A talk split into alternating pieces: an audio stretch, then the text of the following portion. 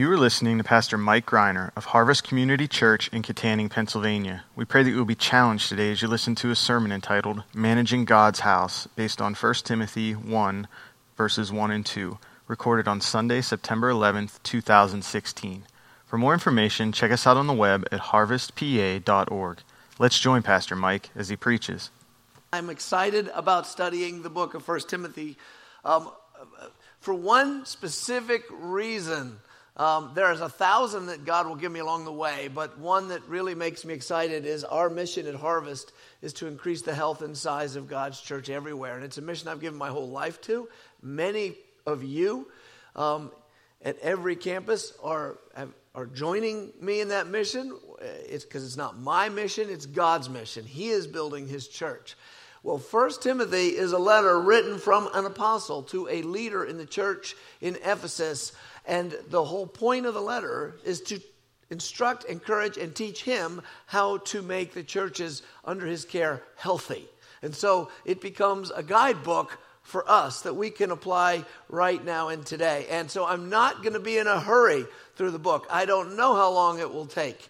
Uh, when we did our last book of the Bible, I mapped it all out uh, in advance. Um, uh, this time I'm not doing that. I may do that at some point, but I really want to see as I study it and as God teaches me, how fast should I go, God? How much, you see, because uh, uh, the first person I preach the sermon to every time I preach is me. And, um, and I don't really preach it as much as I ask God, what is it I've got wrong? What is it I need to hear? What is it I need to change? Uh, because I, I know that the Bible is truly living and active and it speaks to you and it speaks to me. And if it doesn't speak to me, I really won't have much to say to you. So I am saying, okay, God, what do I got to hear? What do I need to hear? So I'm not necessarily in a hurry.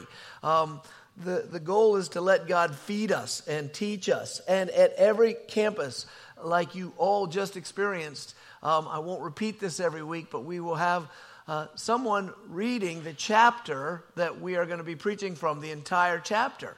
The reason we're doing this is it's important that all of us understand the context of what you hear. Often you can hear a sermon on one or two verses. Today's sermon is on two verses. But if you just pull them out, you can miss the, the, the, the book of First Timothy is really not a book, it's a letter. And a letter is meant to be written in one shot. It has a beginning, a middle, and an end, and it's going somewhere. And uh, we I would have us read the entire book of First Timothy, but I timed it. It takes a very long time to do that. So, what we're going to do is read the chapter, which the verses that we're preaching from are found in. And I pray that none of you let this become tedious in your hearts. Um, it can only be good week after week to hear the same chapter.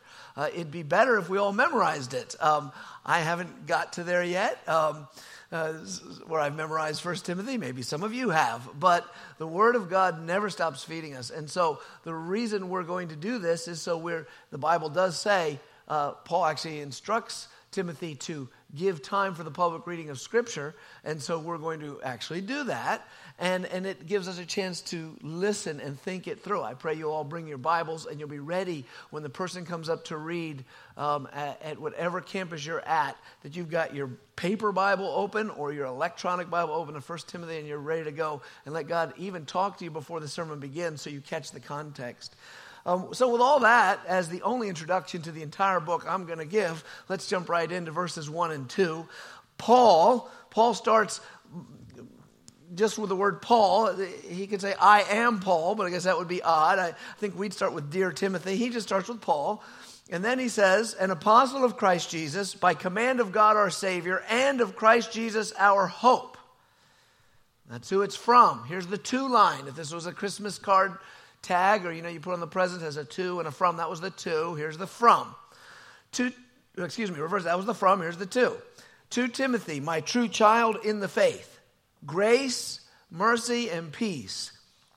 It's like a blessing from God the Father and Christ Jesus our Lord. There's it's not a part of this text. I'm not going to develop this theme right here, but but he has no problem putting God the Father and Christ Jesus always in the same sentence, putting them on the same level because uh, Jesus Christ is man, but he is also God. Now, question, the first question I ask as we look at this to you and to myself is Does this need an introduction? Does Paul need to introduce himself to Timothy?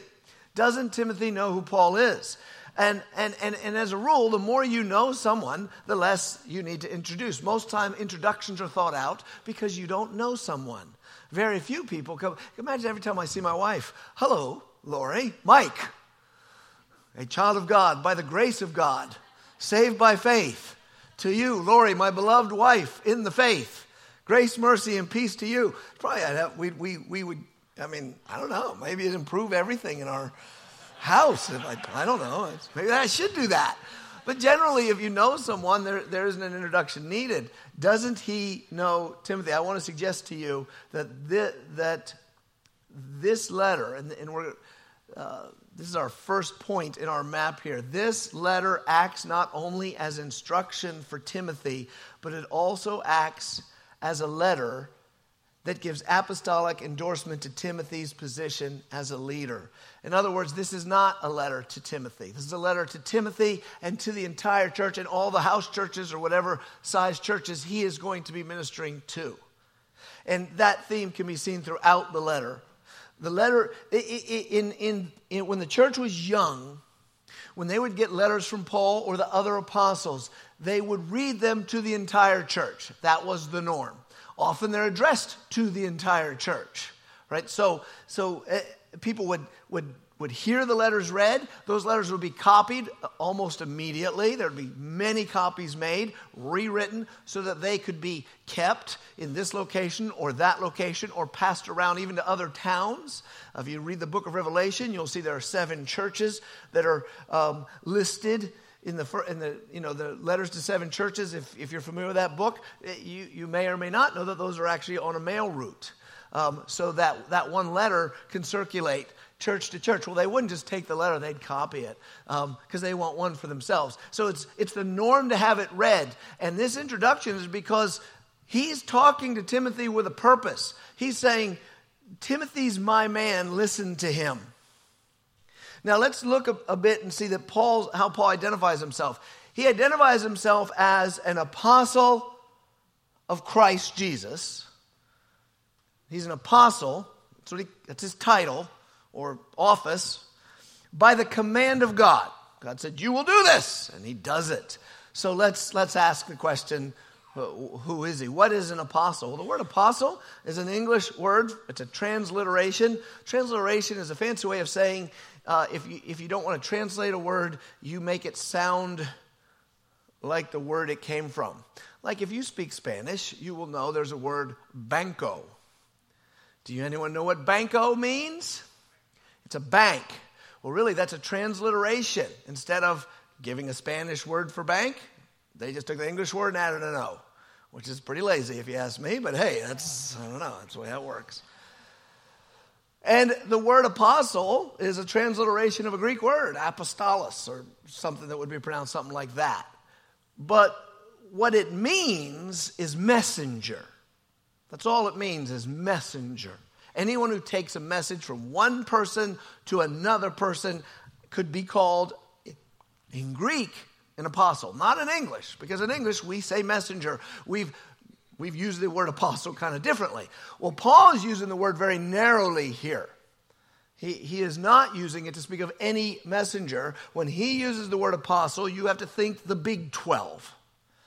The Big 12. Now, if you're a college football fan, I know it, it's that time of year, you might be thinking of a Midwest uh, football conference, and that's not what I mean when I say the Big 12. The Big 12 is the 12 apostles. There, there's sometimes uh, uh, can, can, be confusion. Um, um, did you, you know, you see a picture of Jesus with 12 guys and, and you say those are his disciples. They are his disciples, but generally in that picture, those 12 guys are also the apostles. Not every disciple is an apostle, but every apostle is a disciple, if you can catch that. An apostle, the big 12 have names like John and James and Andrew and Thomas and uh, those guys. Peter. Who are these guys? Well, these 12 men were chosen by Jesus from among all his disciples. He had a lot of disciples, a lot of people following him around saying, Whatever you say, we like. What, what you tell us to do, we'll do. We like you. You're our teacher. You're our guide. You're our Messiah. But of the, all those men and women, young and old, he chose 12 particular men. And he shared his life with them. He gave them a three year intensive boot camp, three years with him. Where he went, they went when he was invited to, if you invited Jesus to your house, whether you were rich or poor, he would come. Whether you were known as a sinner or you were known as a priest, he would come. But he always brought 12 guys with him. And then there were other people who just would tag along. So you always had to have a lot of Doritos and, you know, and salsa or something if, if, if you're having Jesus come over because 12 dudes are coming in with him at least. He shared his whole life with them. When he went up to Galilee, they went to Galilee. When he went to Jerusalem, they went to Jerusalem. And when he was ministering to all the disciples, they would be there with him. When he got in a boat, they got in a boat. It was life on life ministry. They worked together, they rested together, they worshiped together, they argued together, they had conflict together, they suffered together, they had joy together, and they ate some more together. They did a lot of eating. I mean, eating, eating is so important to every aspect of a joyful life. It really, it, it really is. And I mean that without any hyperbole. They traveled, but most importantly, they witnessed their master in the greatest act of love in the history of the universe, and that is when he went to the cross to die. They, the 12 had a front row seat for that. They, they had it uh, foretold to them personally beforehand, and they didn't really catch it. They had it explained to them afterwards, and they got to see it with their own eyes. They get to see him go to the cross, and the cross is the greatest act of love in the history of the universe. Jesus dying on a cross. It's a strange thing. This is one thing that Paul says people who aren't Christians will stumble over because we actually say that the greatest act of love in all of mankind isn't, isn't something Romeo did for Juliet or, or, or something some uh, mother did for her child or a father for this or, or someone did for their country. It's actually a man allowing himself, when he didn't have to, to be stripped naked, beaten, and hung on a cross to die. Now, that's the greatest act of love ever. How can that be? Well, Romans 5 6 to 8 explains it like this For while we were still weak, we meaning all mankind, we meaning you, were weak. Now, this word weak, I have to stop for a moment. It doesn't mean not strong. Um, it, it, would it, this weakness in its context is saying weak to save ourselves from our sin.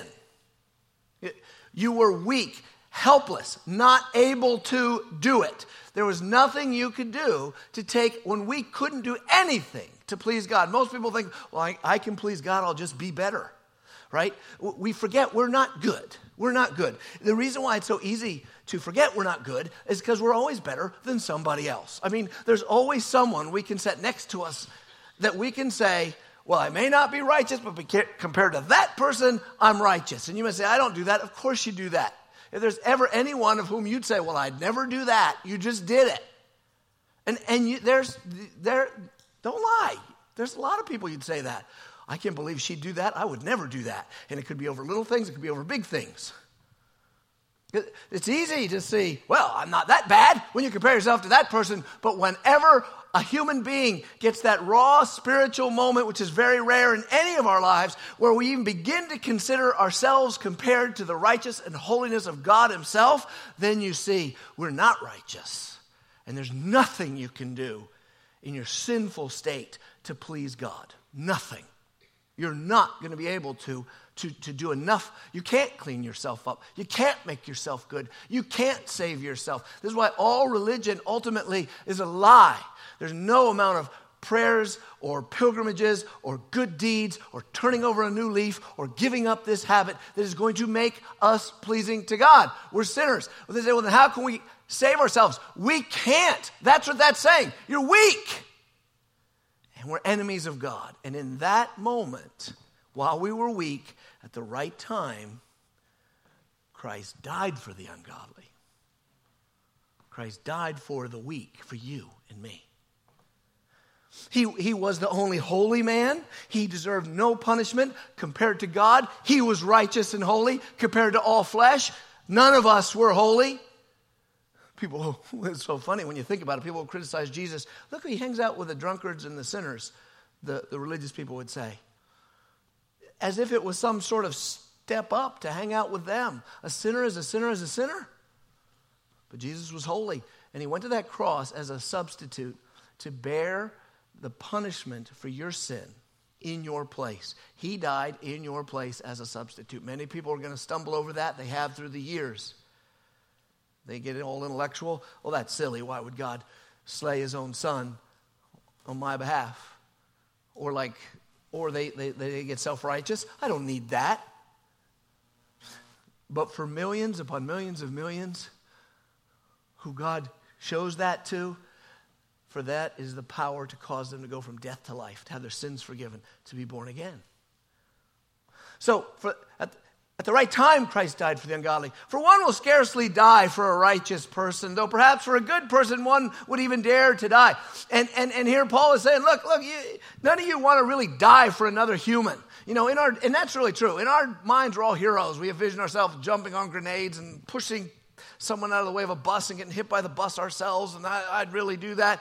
No, you wouldn't. Most likely, you wouldn't. And maybe if you did, it'd be a special. If you had time to sit and consider, it's either you die or that person's to die. Would you die for that person? You're to say no. Maybe, perhaps, if you think that person's particularly important to you, maybe you'd do it. But no one would die for their enemies. You just wouldn't do it.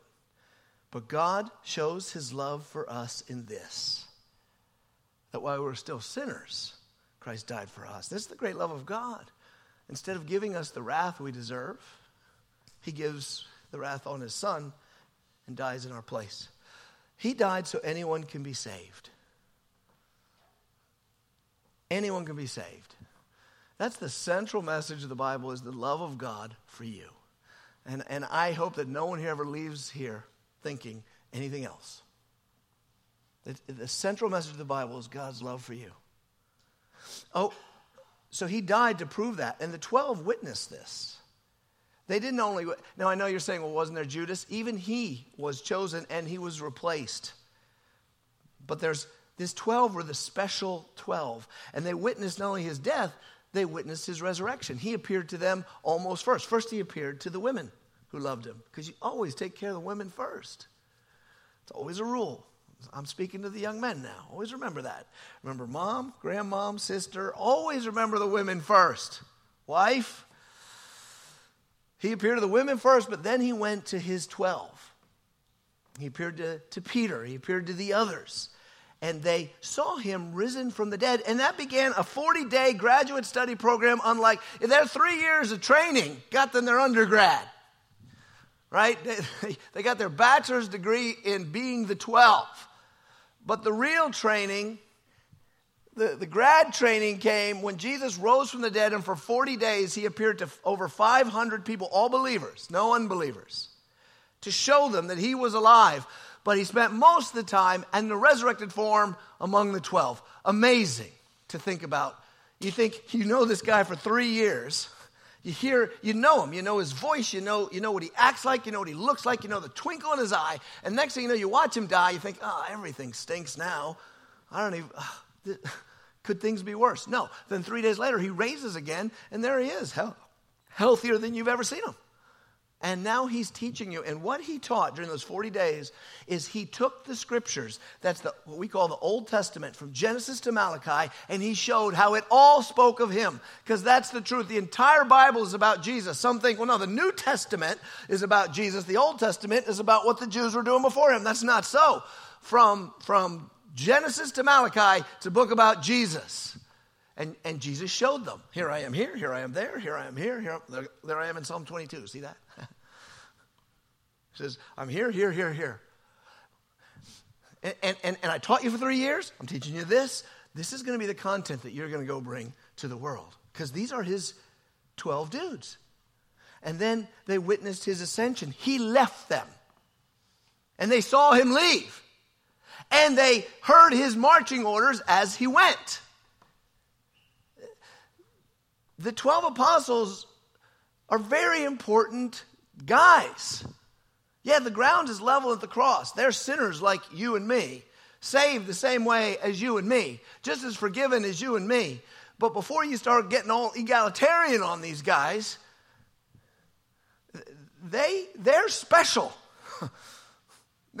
There's only 12 humans from the time that Jesus, after Jesus came, whose names are written on the walls of the New Jerusalem. And it's these guys, it's not you, and it's not me. And, and when he was leaving, he gave them his marching orders because they're like, hey, Jesus, can we chat? Um, when you were riding in on that donkey, we thought this is it. He's going to be king. God's going to fix the world now. Sin, you know, it's going to be a nice place to live. And then we had that whole cross business. Now you're back, so we see, hey, cool. Nothing can stop you. Uh, so is it now? Now are you going to, you know, kind of take over and stop people from doing evil and set up a good world? And you know what Jesus told him? He said, hey, hey, hey, hey, hey, hey, hey. Just like that, he said. It's in the Bible. Not so fast. What's your hurry? Listen, the times that that's going to happen and what's going to happen is not your business. That's the Father's. Haven't you learned to trust Him yet? But you, I'm leaving. But while I'm gone, you shall receive power when the Holy Spirit has come upon you, and you shall be my witnesses, both in Jerusalem and Judea and Samaria, Samaria and even to the ends of the earth. And he said, You, you, I have all authority. I have beaten the grave. I'm the one human that gets out of here alive. Jim Morrison was wrong. And, and he said, You will go into all nations and make disciples. And, and, and that's your job. Those are his marching orders, and boom, he leaves. They are the messengers. The 12 are, they're not extraordinary men, but they have an extraordinary job. In other words, they're ordinary men with an extraordinary job. They're uniquely trained, uniquely qualified in a way that cannot be repeated. So, here, let's put this down on our map. He equipped the apostles fully by his friendship with them, by the time spent with them, by intellectually training them, by setting the example for them, and finally by sending them his Holy Spirit. And we must not forget that stage. When he left, he said, Don't go anywhere. Wait in Jerusalem. I've got something grand for you. The Holy Spirit is coming, the Comforter, the one who will lead you, who will remind you everything I said, and he will give you power. And they waited and they received the Holy Spirit's power. And these 12 went out and they were witnesses, proving the gospel. Witnesses. I saw it, it's true. Prove it. I will prove it by telling you I saw it, and I'll tell you his words. And they did that. And they also proved it by doing miraculous works through the power of the Spirit. These 12 were doing such miracles that people wanted to worship them. They had to stop them more than once. Say, We are just men like you.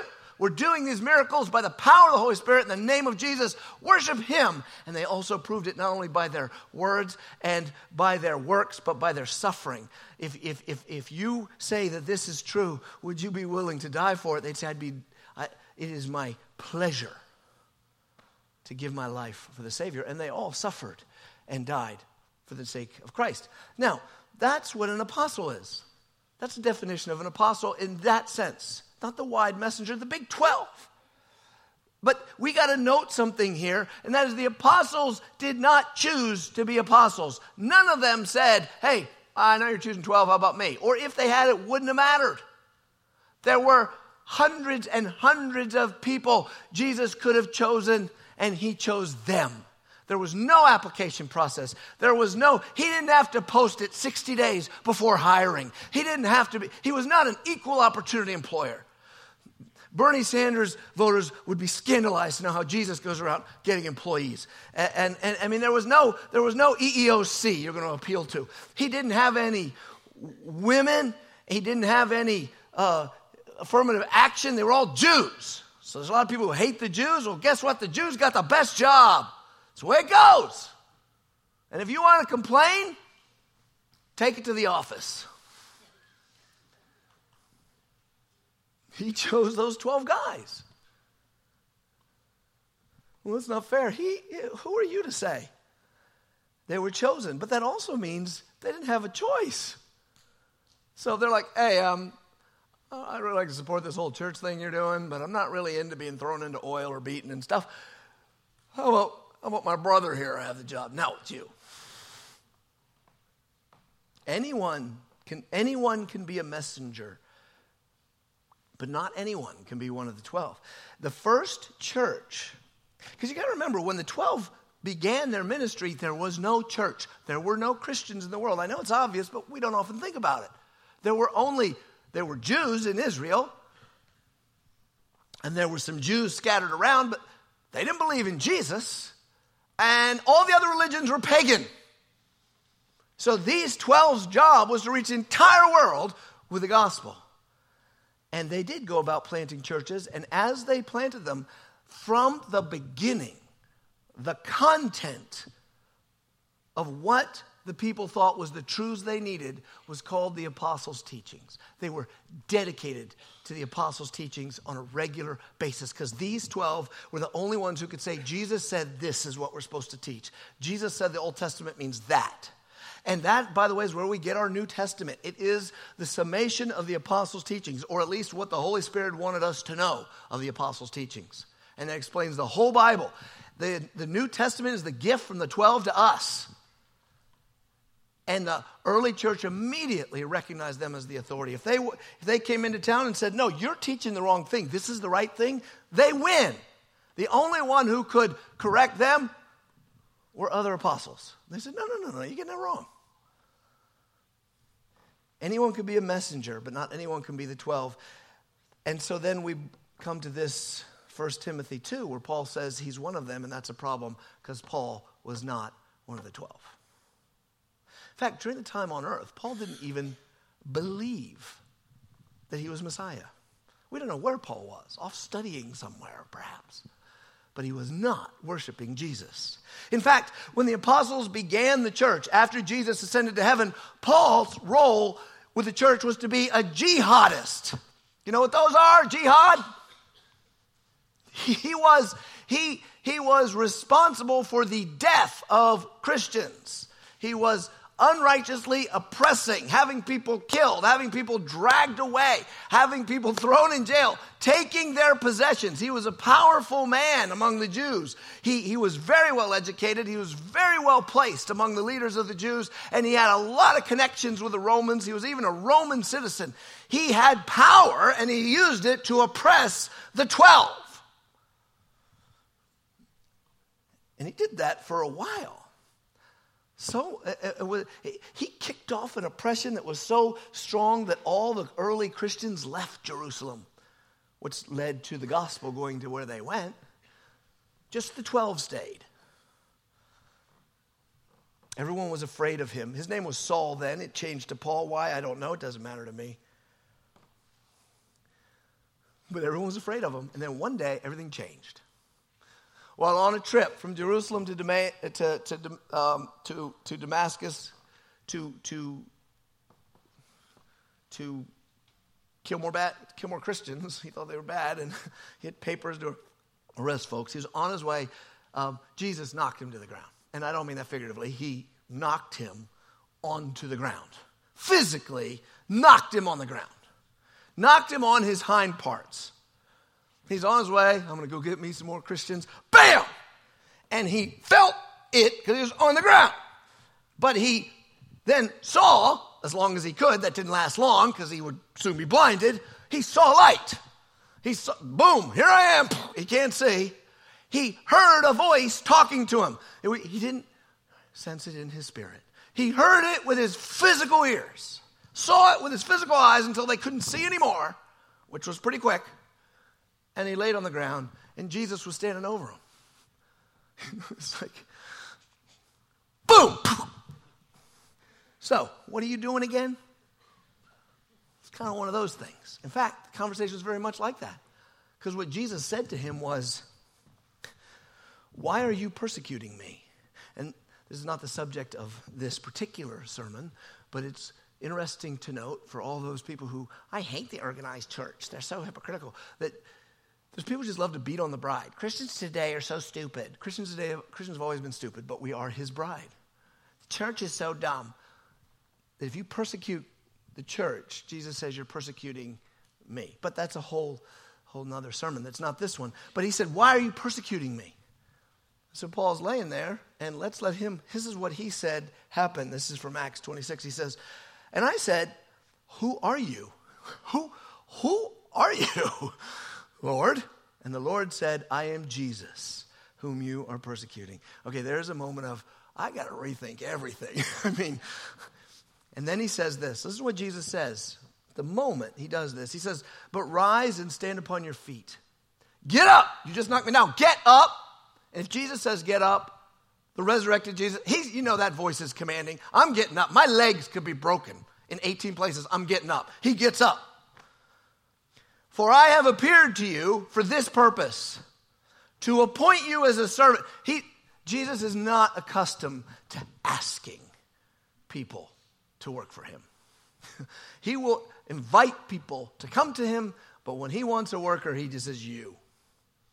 To appoint you as a servant and a witness to the things in which you have seen me, and to those in which I will appear to you. I don't like the, the translation of that because it's difficult, but I looked at another. It's just, it's difficult in Greek, so it's hard in English. Um, I'm going to point you as a witness to the things that you've already seen in me. We don't know what those are, and the things I'm going to show you, he's saying. And delivering you from your people, that'd be the Jews, and from the Gentiles.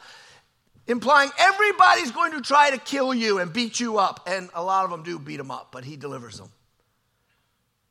To whom I am sending you, he sent them to the Gentiles, the nations, the non Jews, to open their eyes so that they may turn from darkness to light, from the power of Satan to God, and that they may receive forgiveness of sins and a place among those who are sanctified by faith in me. Look at how wonderful Jesus is. He interrupts Paul the oppressor to say, Okay, you're switching teams. Take that jersey off, put this jersey on. You're on my team now.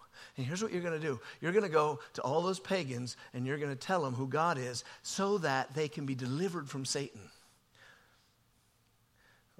And it really is there's people who say oh you shouldn't bring the gospel to native peoples. You're disturbing the indigenous process. Listen make no mistake people live in abject fear of the spirit world.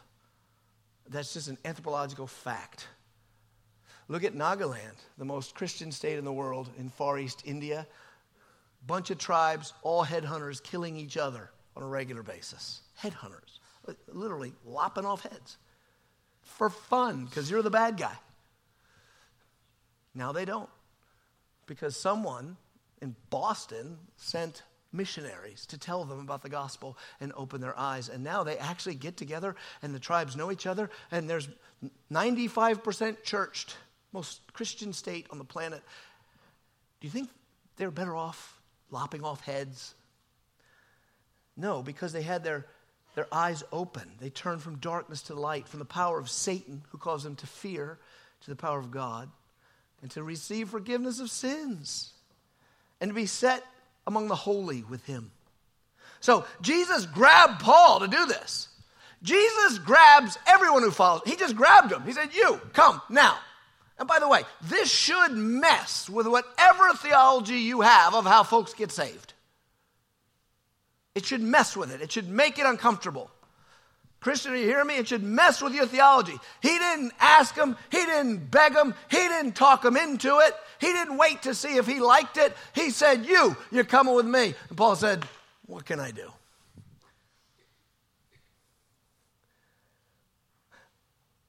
The Bible teaches us, and what I'm presenting to you is Paul is apostle number 13. He's, he's apostle number 13. He also learned directly from Jesus, though we don't exactly know how. And as far as the Bible reveals, and therefore that's it, he's the last one. There may be messengers that you can call apostolic, but there are no more apostles. I see people running around today saying they're apostles. I can tell you about this guy who was a seminary prof who wrote a book saying he's an apostle like Paul, and he's actually mapped out hundreds of apostles all around the world that you can go visit yourself. In fact, there's one in State College, Pennsylvania. I went by the office to see what that apostle looked like. The office looked so run down. I thought, he can't be. I, I, this is silly. There's 12, and then there's Paul. And Paul's different. In fact, Paul in 1 Corinthians was, was describing his relationship to the other apostles, and he said it like this. In 1 Corinthians 15 8, he says, Last of all, as to one untimely born, Jesus appeared also to me, for I am the least of the apostles. He, he, he's putting himself with the 12. I'm the least one. I'm unworthy to be called an apostle because I persecuted the church of God. When Jesus was bringing the 12, he chose Judas knowing he was a betrayer and he was training the 12, but he always knew he had one more, but it wasn't time to get him yet. Paul says, I'm like one untimely born. You can imagine a woman who's had four, five, six kids, and she thinks, I'm done with this. They're all 15 and older, and then whammo, surprise. That's what Paul says. I'm like one untimely born. You didn't see me coming, did you? Jesus personally taught Paul the gospel. Three years after this event, he would go to Jerusalem and put himself in front of the 12 and say, Let me explain to you the gospel Jesus told me. Freaky. It was the gospel they were preaching. They actually said, Okay, you are one of us.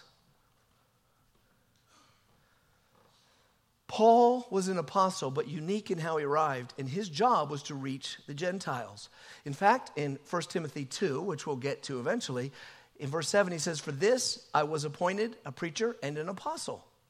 I'm telling the truth, I'm not lying, a teacher of the Gentiles in faith and truth. You see, Paul labored long, and, he, and read the book of Acts. It's, it's, you'll read, a, most of it's about him and what he did. He is the one who really pushed the church out with his missionary journeys, raised up leaders to help him, and, and spread the church to all the pagan towns of the Roman Empire. And by the time he's writing this letter to Timothy, he's nearing the end of his life. He has earned his props. Everyone knows him. Most in the churches love him, but even if you don't love him, you respect him. Paul is the dude. He's going to die soon. We already know that. He knows that. He's in Italy. He's going to write another letter, and, and the Italians are going to whack him. There's a little stereotype in there, but it's true. Nero is an Italian emperor, and he's going to whack him pretty doggone soon after writing this. But Paul is somebody. He, he is the church planter. Timothy worked closely with him. They know each other very well. Paul, like the others, had the authority to write the New Testament. The majority of books in the New Testament were written by Paul. They were letters circulated through the churches, not the majority of words. The majority of words are Luke, because he wrote Luke and Acts, and Paul knew him pretty well too. But the majority of letters were written by Paul. And then he writes a letter to Timothy, who knows him so well that he could say, My true child in the faith. But he doesn't say, Hi, Tim. He says, Paul, an apostle of Christ by the command of God, to you, Timothy, my true child. Everything in this letter to Timothy is for the benefit of the entire church. And it's authoritative, it is to be taken very seriously. Paul's purpose, do you see it? As an authoritative apostle, talk to Timothy. Timothy, you do this in the local church and read this in the local church so that when you read that in the local church, everyone knows it comes from me. Because, Timothy, if you ever get a little scared, I said it. Tell the church I said it. The expectation was that the churches would obey everything in this letter. And here I bring it down to you and I, Harvest. Isn't that what makes this a great letter for us to read? Because if God expects them to obey whatever they hear, doesn't He expect you and I to obey whatever we hear in it? That, how could we not be excited? God, tell us, what would you have us learn from 1 Timothy? And it's going to be work, because we got to work it out in our century. But the truths are from there. So, with that as the very long introduction to everything, four fast observations from these first two verses, and they're meant to be fast, they're written fast, they're the least of my notes. Whether I'm fast is a whole other question. One, leadership in the church begins and ends with God. Paul introduces himself, Paul. That's it. But then he says, an apostle of, watch this, Christ Jesus, by the command of God our Savior, and of Christ Jesus our hope. To Timothy, my true child in the faith, grace, mercy, and peace from God the Father, Christ Jesus our Lord. If you're keeping count in those in those two verses, in, those, in that one little introductory sentence, he mentions himself once. He mentions Timothy once, although he does call him a child, so that's maybe twice. And he calls himself an apostle, so that's a title. But he mentions Christ Jesus, those exact words, three times. He mentions God the Father twice, calling him Savior and Father. Paul knows who sent him and always puts him first. Paul is the most famous man in the Christian church, perhaps one of the most famous men in, in the Roman Empire in his day because of what he was doing, or, or maybe infamous. Um, but he never sought to make a name for himself. No matter how esteemed he was by the churches he planted, he never tried to make the kingdom of Paul. And all church leaders throughout the ages, and even today, should remember that because there's always the temptation for people who get to stand and declare the word of God, which is a powerful word, to start to think that they have some sort of power themselves and should have some sort of the fame. And that's just a big lie. Even the 13th apostle is just a messenger. All church leaders, it's never about them, it's always about Jesus. Al Mohler, in his book, uh, The Conviction to Lead, which I really like, wrote, has a quote about this. He says, Years ago, I heard the story of an old preacher who told a group of younger preachers to remember that they would die. Keep them humble. And he said, quote, they're going to put you in a box. And they're going to put you in a box, and they're going to put the box in the ground. They're going to put the box in the ground, and they're going to throw dirt on your face, and then they're going to go back to the church and eat potato salad. So true. so if you ever start thinking you're something, remember that. Jesus saves. Jesus is God. Jesus is the glorious one. We serve God, existing eternally in three persons Father, Son, and Holy Spirit. Jesus died. Jesus rose. Jesus coming again. Second thing to observe is leaders in the church are trained in the same way as Jesus trained them. And this is important to get because there's, I should say they should be, because it's not always true. And by that I mean two things. They're nurtured, they're to be nurtured by the church and called by God. Nurtured by the church, by that I mean, look, Paul calls Timothy his true child in the faith. He doesn't call him my true student in the faith, my true fellow worker in the faith. He is those things, but he doesn't call him that. He doesn't identify him as that. I've known you. We, I love you. I'm like your daddy. You're like my boy. It's a relationship. Leadership training is supposed to first be about relationship.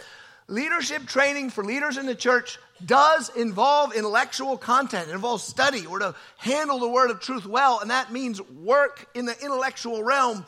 But that's supposed to be in a, in a relational context. On the job training. Jesus, he didn't just teach these guys stuff, he, he showed them. Let me show you how to talk to someone who's religiously really uptight. And he showed him. And then he, let me show you how to talk to someone who's, who's done a million sins, is feeling very ashamed. And he showed him. Let me t- show you how to handle children. Let me show you how to deal with demons. Let me show you how to deal with, with opposition. Now you try it. And he let him make mistakes, and he'd say, That was pretty dumb, wasn't it? He seemed to say that to Peter a lot.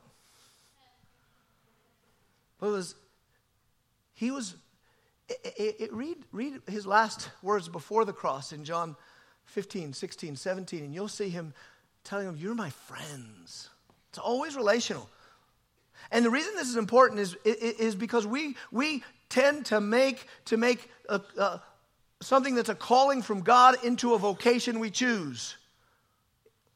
It's a calling from God. God chooses the leaders.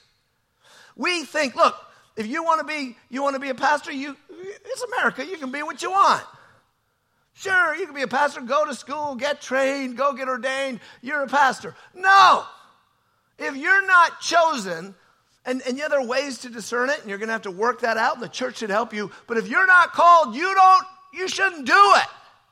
You know, you ever wonder, you ever sit through sermons and think, I think God called this guy to be the milkman. I mean, everyone around him knows it. it, it, it it's, it, it's the biggest, the thing that gives me more delight more often than you know is that I'm the pastor. And it doesn't give me delight because I think, whoa, look at this. I can't believe it's me. I think the least likely candidate to my brain is me. It's like a funny joke on me or, the, or you. I know my pedigree, my background, my ambitions, which are right up there with a slug. he said, You, I'm taking, you, your head is so backwards. You, I got a job for you. you there, are, there are better, uh, you know, God says, Fine, I'll, I'll get glory if, if yo yo like you, if I can get a chimp to preach, he gets glory. That's, I think, what he's saying to me. But we act like it's a career choice. You can just go to school, like, like, like, like being an engineer. You go to school, you learn what the smart people know, the guys with the funny hat at graduation say, Look how smart you are, and then you get a job. Well, if you're an engineer, you better go to that school because I don't want to drive on a bridge by a guy who didn't go to school. But we think the same thing, and pastors do it all the time. Ah, you just go to school. Look, you got to have the intellectual training. And yeah, there's nothing more efficient in the Western world than a university for giving a bunch of data. But the true leaders are supposed to be raised up within. My first choice for elders, pastors, it, it, they're the same thing, but I'm not going to go into why now because we don't have time. But, but, but, but the, those who are, the Bible says, make their living off the gospel. That's proper. It's good to have some who work that way. Um, my first choice is always from within. My first choice is someone who's been in our midst, who we've worked with, who we've seen, who we know is gifting, we know whether they're humble. It's always from within because that's, that's supposed to be the natural greenhouse. We can't always do it because you don't always have the man you need. But just to get a resume and go, yeah, you got a nice resume, but what sort of man are you? How do I know you're called? Are you humble? Will you, you let's just in here, this guy's got a great resume. We're going to inflict him on the sheep of God. It's not the ideal way to do it. We've done it. They did it with me. you got lucky. They didn't ask enough questions, I don't think. I, I'm serious. they should have asked me this or that. We, we, we drag, guys, we've, we've got, most of our guys came from within. A few of us, Matt, Dave, me, came from a resume. And we dragged them into a room with their wives and with a bunch of men and asked them a bunch of questions because we don't care about the resume that much. We're trying to figure out what sort of person are you? Anyway, third, leaders are responsible to maintain the gospel of faith given to us by the apostles. Paul, after introducing himself, immediately declares th- this purpose correct those who are teaching who are getting it wrong within the church. It's the very first thing. We're going to hit that verse 2 to 7 next week. But the point here is it matters what people teach in the church. The content of the Bible is not negotiable. It's okay to be creative in delivery, it is not okay to be creative in content.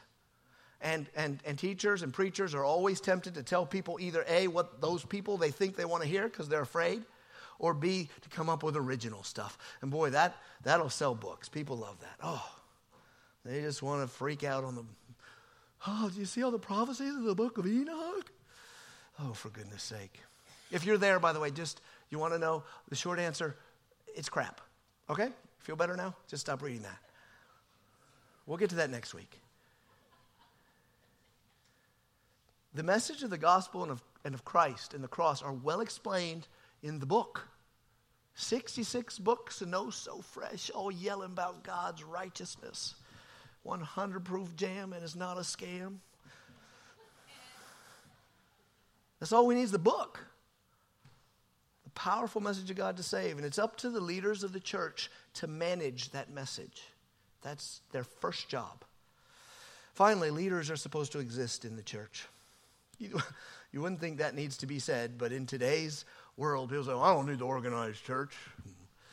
Because that's cool, right? I don't need to organize church.